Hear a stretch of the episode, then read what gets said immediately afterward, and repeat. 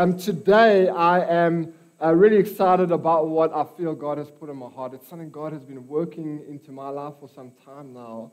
And um, Doug mentioned him and I had the privilege of going with to, uh, to go to England to go to the Advance Global Conference. And uh, it, it, part of what I want to say today is what was emphasized there. And I really feel like God is doing something in our movement.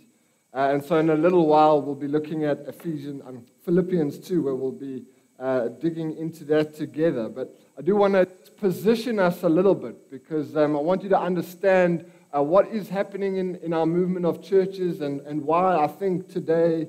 Uh, uh today's message is going to help us um, sort of understand some of the trajectory of where Advance is heading and where we want to be tracking alongside uh, as we move forward.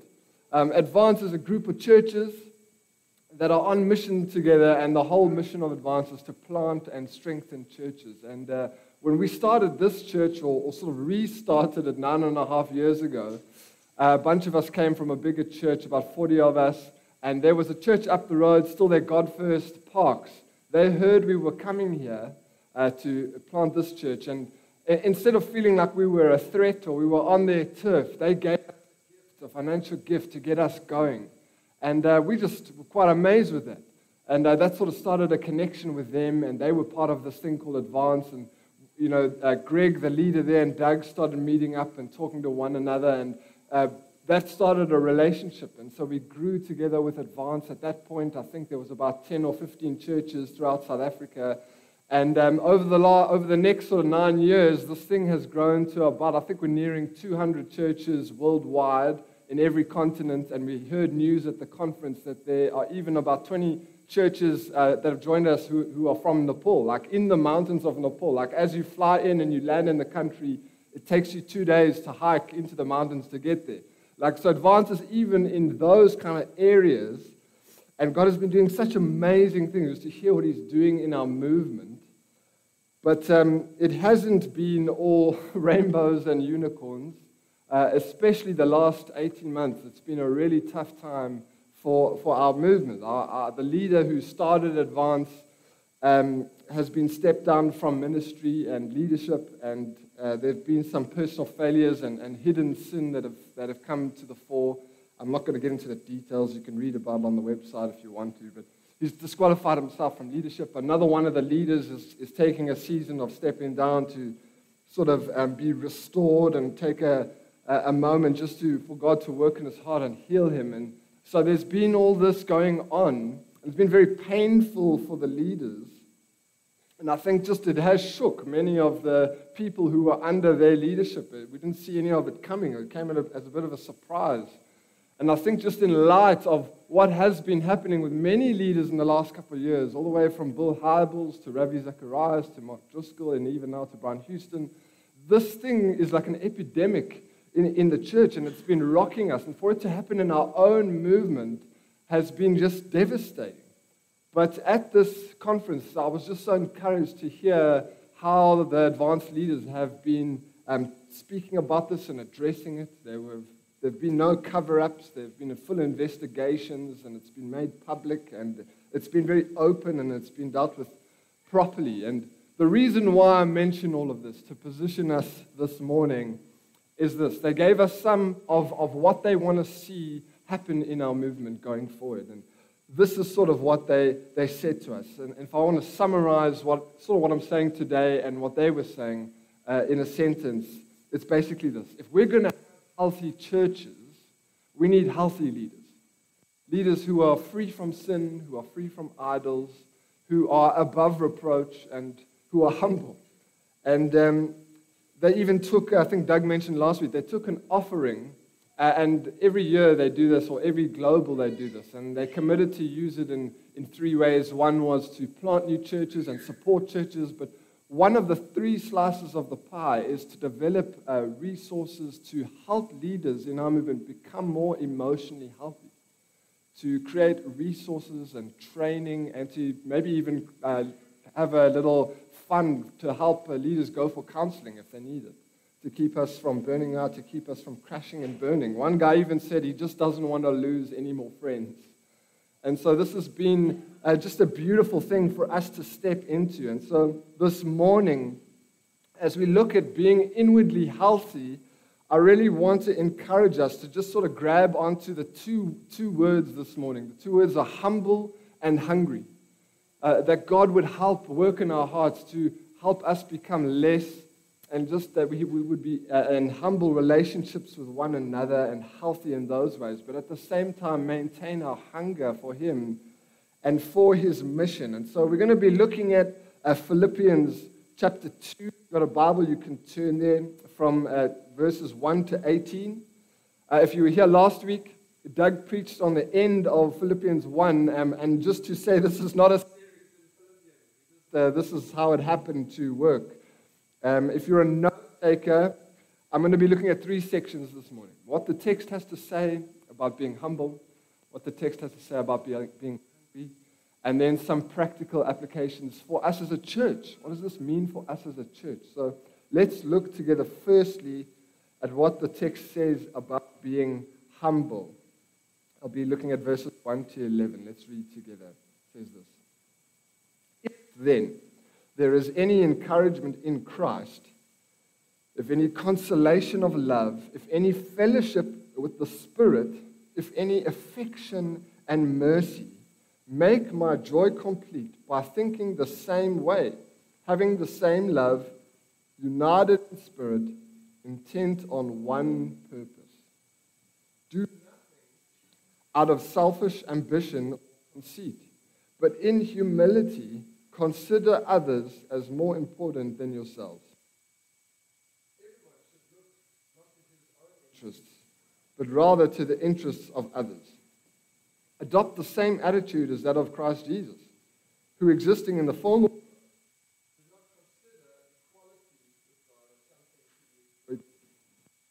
Instead, emptied himself by assuming the form of a servant, taking on the likeness of humanity and when he had come as a man, he humbled himself by becoming obedient to the point of death, even death on a cross.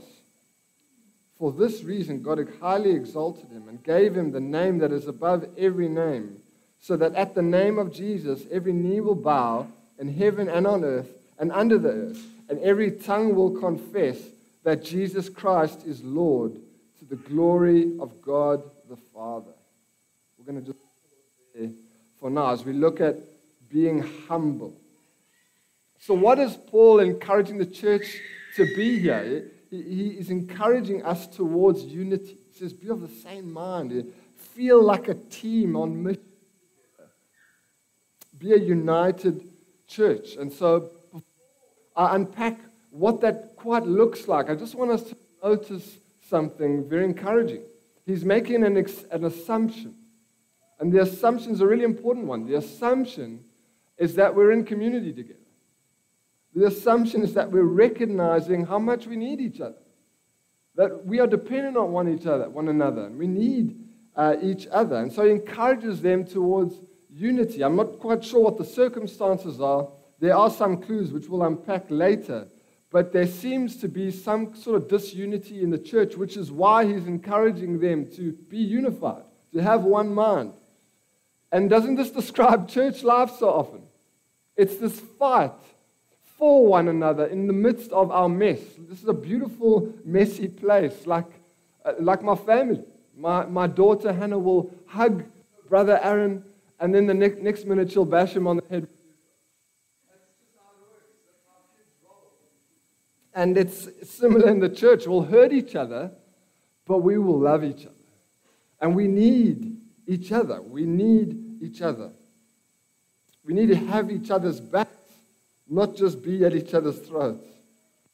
And so, if you've been hurt in community, of course, we're not going to heal in isolation. And so, there's this assumption of being with one another for each other's good and blessing. And so, he calls them to unity. And he starts out by giving a few reasons why this unity is so beautiful and how we can actually grow in it. And he says then, verse uh, 1 if, if there's any encouragement in Christ, if any consolation of love, if any fellowship with the Spirit, if any affection and mercy, then be unified. And his argument is essentially that these things should produce unity and moving towards one another. So let's just briefly unpack that. He says, if there's any encouragement in Christ, let's look again. What was the mission of Christ? To save people and to gather a church together, right? And so, what's the encouragement there? Just as Jesus has gathered his church, gather as a church and remain committed there. It says, if there's any consolation of love, again, Jesus has poured his love out into his hearts, and so we can pour out his love to one another. If there's any fellowship of the Spirit, right? If you're a believer, you have and I have the same Holy Spirit. And so we get to express that by coming together in fellowship. Physically, I don't just mean I'll be spirit. Then he says, if there's any mercy. And this one, as I've been just reflecting on it this week, this is hit fresh force. If there's any affection and mercy, of course, Jesus has shown us affection and mercy. Paul is doing here, he's making yet another assumption that when we gather together as a church, we can assume that people need, we, we all need affection and mercy. We know that we're coming in here, people coming in here with brokenness and pain and hurts and burdens. I think we can know that because we're carrying in our stuff. And how great it is to be able to love and care for one another forgive one another and move towards one another, as treating each other like family, like this family we've been made a part of in the kingdom of God. And to, to love each other with this affection and mercy, especially when we feel like each other don't actually deserve it. See, friends, there are people in this room who you need to love. And there are people who need to love you in this room. This is the church. See, Will needs Greg to show him mercy. Right? Great patience, my brother. Great patience. Jenna needs Doug to show her affection. Right, Doug? This is how the church works. Church is made that we flourish where there is mutual responsibility and care and love for one another. Without each other, we're just not going to make it. But just in there, he gives us yet another thing about how this unity grows. And you see what he says there. How do we cultivate unity? Is it just a commitment, an effort? Of course, it is partly that, but it's more than that. He actually says the answer is humility. Look at verse 3 and 4. Do nothing out of selfish ambition or conceit, but in humility. And how does he define it? Consider others as more important than yourselves. And so everyone should not look to his own interests, but rather the interests of others. See the call there? There's a warning against selfish uh, ambition and pride and a, a serving one another. And I think churches and leaders, we lose our way, and Christians, we lose our way when we forget all about us. The church flourishes when we serve uh, one another. And I've just been overwhelmed as I've been thinking about this, and I'm still processing just the fall of leaders. And there's been a very popular podcast, or popular at least for, for people in ministry, there's been a popular podcast documenting rise and fall of a, a prominent uh, fall of its leader. And uh, Doug and I have spent hours discussing this. It's, it's, it's been startling. Every episode is a, a monumental drama, documenting the catastrophic failures of, of this guy and, and, and the leaders around him. And it all comes back to the same thing. It's the same story every time. What went wrong? It became about their glory. So instead of loving the church, they used the church. And they became domineering and controlling. They avoided accountability. And, and, and ultimately, they became entitled and forgot the call to self sacrificial serving and loving the sheep at their own expense. See, that's what sin does in us. That's why it says, it talks about selfish ambition and, and, and conceit and just the self centeredness that produces in us. That is our natural default as people. We are inward looking naturally. And we forget the call to serve one another and to see one another, uh, to see serving one another as an amazing privilege and goal. Even just at a personal level. I, have had a, a, friend recently who I was, I studied church planting, many things together, Uh, and he just, just left his church. I don't even know where his faith is. And all of this, it's just been a shake. I think what it's done more than anything else is it's made me, because I know God, without you, I'm next. Without you, without grace, without you guarding me, I'm next.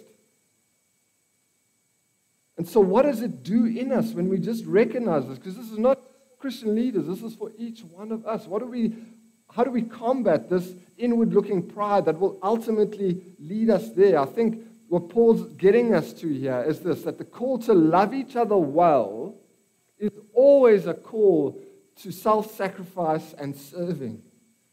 So he just says it there consider others more important than yourselves, consider the interests of others. Of course, it's not just moralism.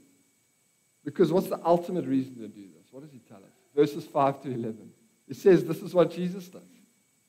Isn't this the picture of Jesus? He had every right to be the one that was worshipped. And, and, and I mean, he is, but you hear what I'm saying? He, it says there, he had every reason to stay in heaven, but he didn't consider it something to be exploited. Rather, out of his us, he gave it up. He came down. He served us and he saved us. It says there, he was willing to give it up, willing to give up his whole life not just to die, but it says even to die on a cross. Do you know what it's saying there? Even to die on a cross. It's saying that Jesus gave himself not just humility, but actually to humiliation. That's the level that he's able and willing to serve us, to love us. And so Paul is encouraging us with this again. That is that humble, that humble humility of Jesus as he served us in those ways, birthed the church. And it's going to be the thing that helps the church flourish as we love one another in that same way as He empowers us to do so. And so we can help each other stand firm. We can help each other keep from losing our, our serving one another. And so there's a very great threat to the destruction of our own souls and to the destruction of the church. And Paul is saying it's pride. It's pride in our hearts. We are naturally self serving. And so, how do we combat it? We combat it with humility and serving one another. And what's the result if we do that? Says greater church health, greater church unity, greater mission. There's this beautiful picture of a church that is humble and leaning into one another. And it creates such amazing blessings he actually now, let's talk about being hungry. Because what he says, verse 12, is he starts with the word therefore, right? In the Bible college, I learned one thing. When you see the word therefore, you have to ask what it's there for, right? That, that is the, the literary question. And so, what he's saying is that when we live like this, it helps become more hungry. It produces uh, an effect. And it says, Therefore, my dear friends, just as you have always obeyed, so now, not only in my presence, but even more in my absence, work out your own salvation with fear and trembling. Working in you, both to will and to work according to his good purpose. Do you may be blameless and pure children of God who are faultless in a crooked and perverted generation, among whom you shine like stars in the world. By, by doing what? By holding firm to the word of life. That's Jesus. Then I can boast in the day of Christ that I didn't run or labor for nothing. But even if I am poured out as a drink offering on the sacrificial service of your faith, I'm glad and rejoice with you all. In the same way, you should also be glad and rejoice with me. And see what Paul is describing here is this a renewed spiritual fervor, a, a, desire to run after God, a joyful obedience. Just in a word, I've, I've just summarized it as, a, as hunger, spiritual hunger.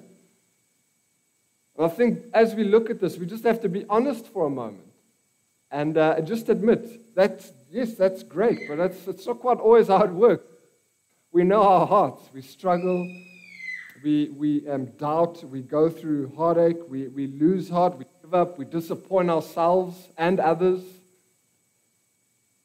It's not always easy to run after God with as much fervor, and, and we go through seasons sometimes where we are struggling. You know the beautiful thing about just being honest about where you're at with your spiritual hunger is that God already knows. It's not a surprise to Him. And He doesn't love you any less if you're less passionate today than you have been in the past.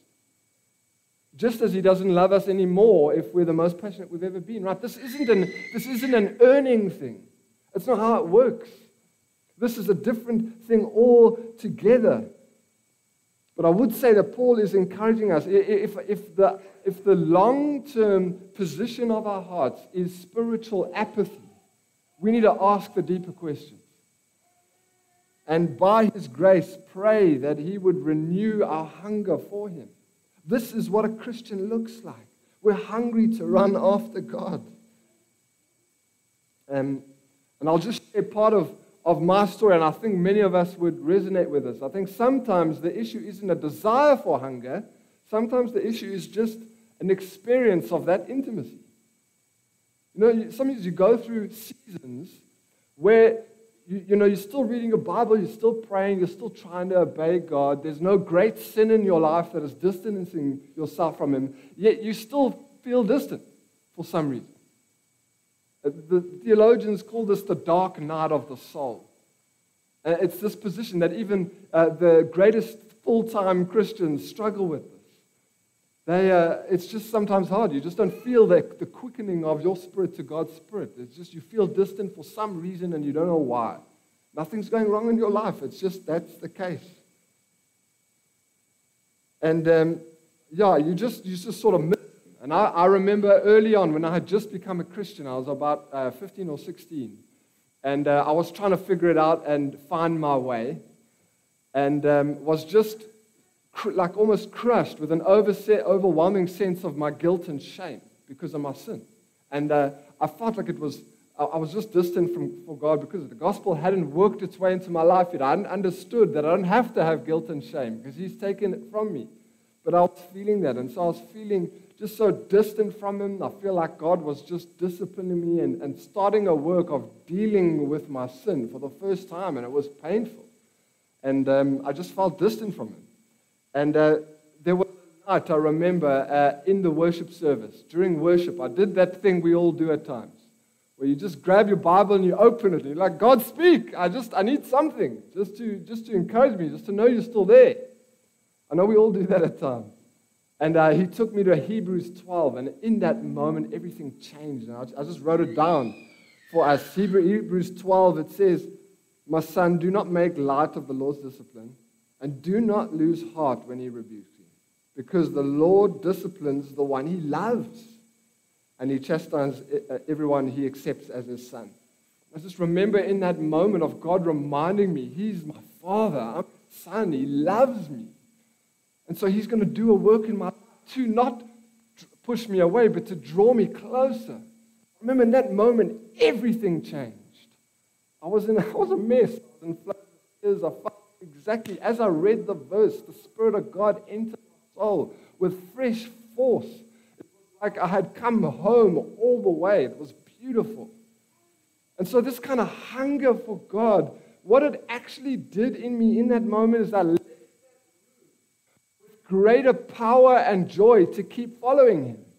It became easier even to hunger after him. And so there's this, this hunger, this both end of one desiring a greater communion with God as we know him and we, we spend time with him, we get to know his heart for us and his heart. So there's a communion and then there's a commission.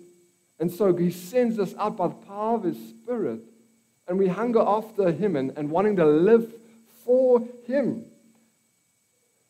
And that's sort of what Paul is saying in this, uh, this, these verses to us, is that it produces a desire to live for God. And so he says several things here. He says, work out your salvation. He says, Be blameless and pure, children of God who are faultless in a crooked and perverted generation. He says, Shine like stars. See, there's this commission to us again to live with purpose for God. But of course, we know that this isn't, again, moralism or behavior. There are other motivations that happen. And so, just in the text earlier about humility, he says, if there is any this, if there is any this, then be this. Here, he's doing the same thing. He's showing us the logic that this hunger for God is coming from somewhere else. And so, he gives us three things. we're just going to unpack them briefly. Firstly, he says, work out your salvation. He does not say, work for your salvation.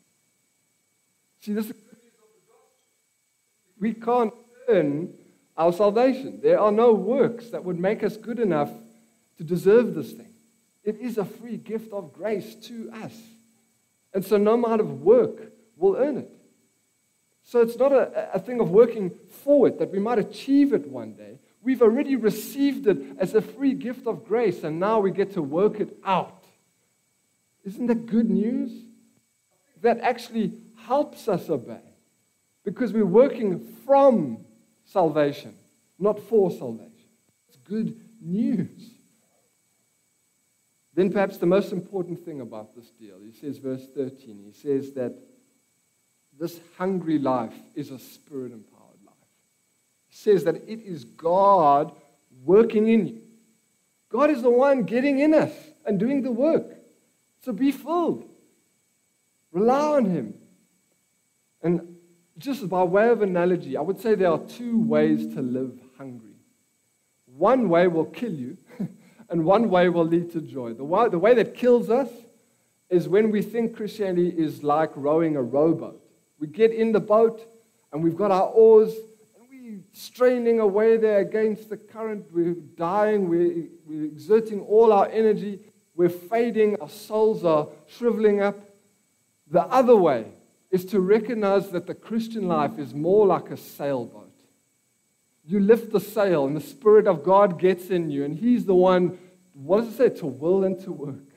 By His Spirit, we are empowered. We just we are working, we're steering, but it's His power in us. Those that difference is enormous. The railboat, rowboat versus the sailboat. We have the gift of the Spirit to us as we hunger after him. And what's, what's the conclusion? Where does this lead? Verse uh, 17, 18, he, he talks about how this leads not a killjoy as people and the world would make you want to think. Following God is not killjoy. It is an, an, a give joy. It's, it's where joy comes from. And He grows it within us. And so, what Paul is warning us against, what's at stake here, is to, is to guard ourselves against the spiritual apathy and a loss of spiritual hunger and, and pursue Him once again. To combat spiritual apathy by cultivating a spiritual hunger. Okay, so we've looked at what this means personally that we can be people of humility and people who are still hungry for our, our God. What does this mean for us as a church? And um, I've written, uh, I'm glad we don't have load shedding because I was quite excited about this one. Uh, I wrote a, a graph up uh, that I hope will sort of help us understand what's at stake here as a church. And you'll see there, you've got the axis that's humility and pride, and then hunger and apathy. And the goal is to be top right there. As God, as we've looked in His Word, will help us become humble and hungry. That's how we flourish, it's how the church flourishes. But of course, there's the complete opposite is both pride and I think throughout Scripture that would be the position of uh, doubt at best, but most likely, if it's uh, a long term thing, would be unbelief. An unbelieving heart. But there are two other positions that we're seeing here that we need to guard against. And we'll just start with the top left, where there is high humility, but also spiritual apathy. Where, hung, where there's no spiritual hunger. And I think what happens as a result is that the church compromises. We're going to be very nice, warm people because there's lots of humility. But again, we'll compromise in a hundred ways. We'll compromise theologically, and uh, there's not much hunger after God, so we're not asking God, what is your truth? We're just compromising the culture. And so we'll believe what the culture wants us to about a hundred things gender, sex, abortion, marriage. We'll just give in to that. And uh, when we look at our discipleship circle here, these are things we want to become the top. Be biblical. When we say be biblical, what we're saying is our truth, our world, our beliefs are shaped by Scripture. And so we want to hunger after God and what He says in His Word and keep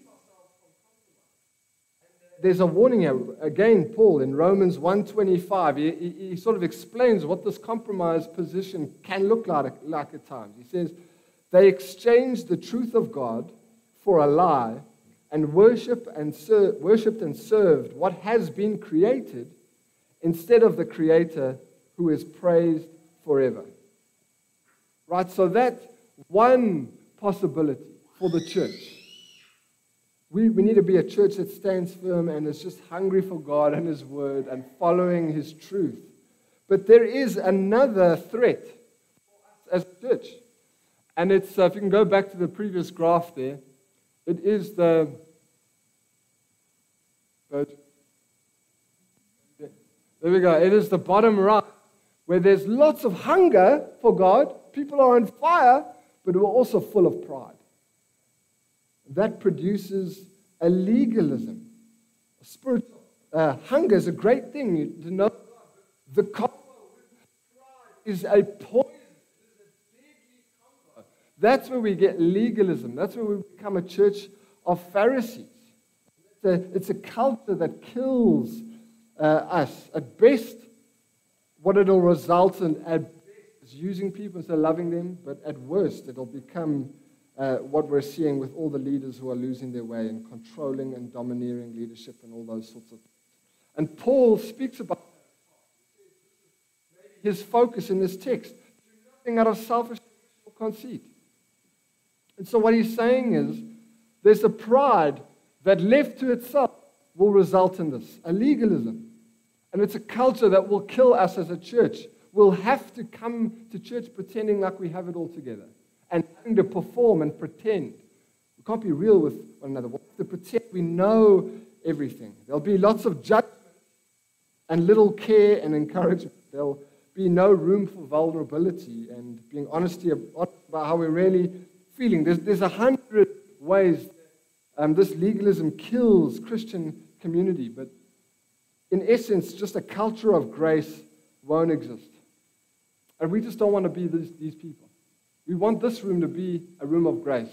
And when we meet together in our midweek uh, gatherings and when we meet together in all our ministries, we want to have a culture that is high in humility and high in hunger. We want to spur one another on in both these ways. And uh, at the used a brilliant analogy of how this actually changes how we step into the room when we gather. And, and his, uh, his essential point was this, is that we are all broken but some of us will do our best to hide it from one another and to pretend, whereas others will own it. And the, the imagery he uses is that he said, Look, if we all get uh, hurt in the leg, one person will pretend he's not hurt, he'll just pretend he's got a swagger and walk around with a swagger, while the other person will admit he's got a limp and walk around with a limp.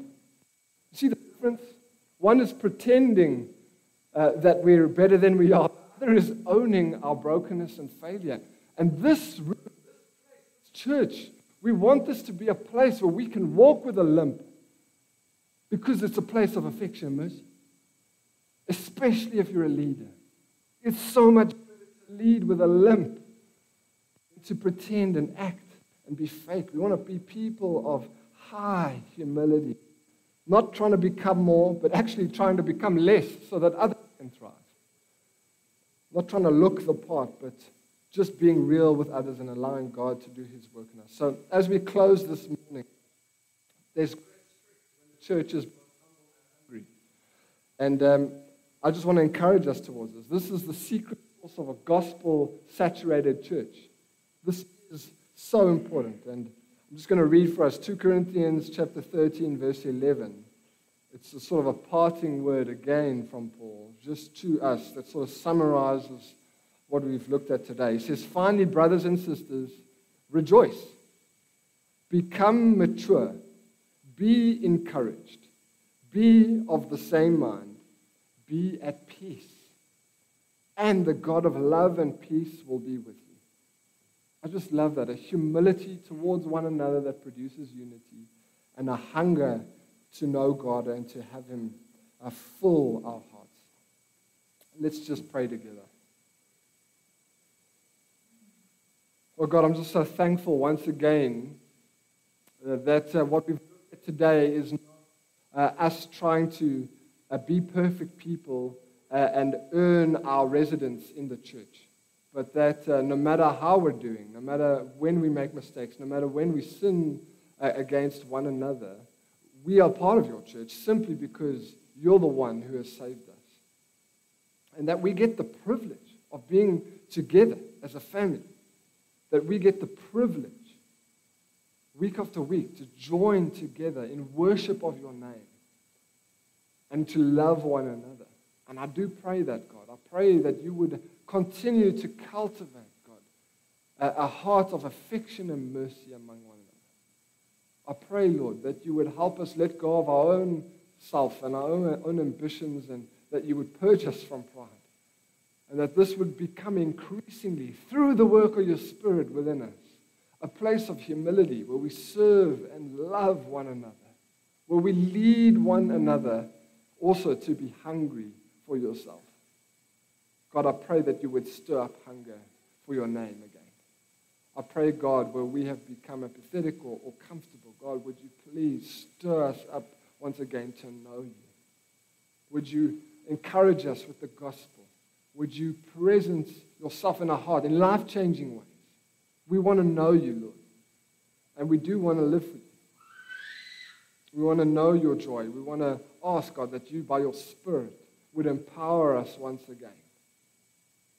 That this isn't a thing of earning or uh, working off our own steam, but as you get into us, we would be carried along like a sailboat, God. I pray that we would experience the joy that flows from this, that you would continue helping us become more like your Son, Jesus, and remembering the gospel, and that you would help us flourish both individually and as a church. I pray this in your mighty name.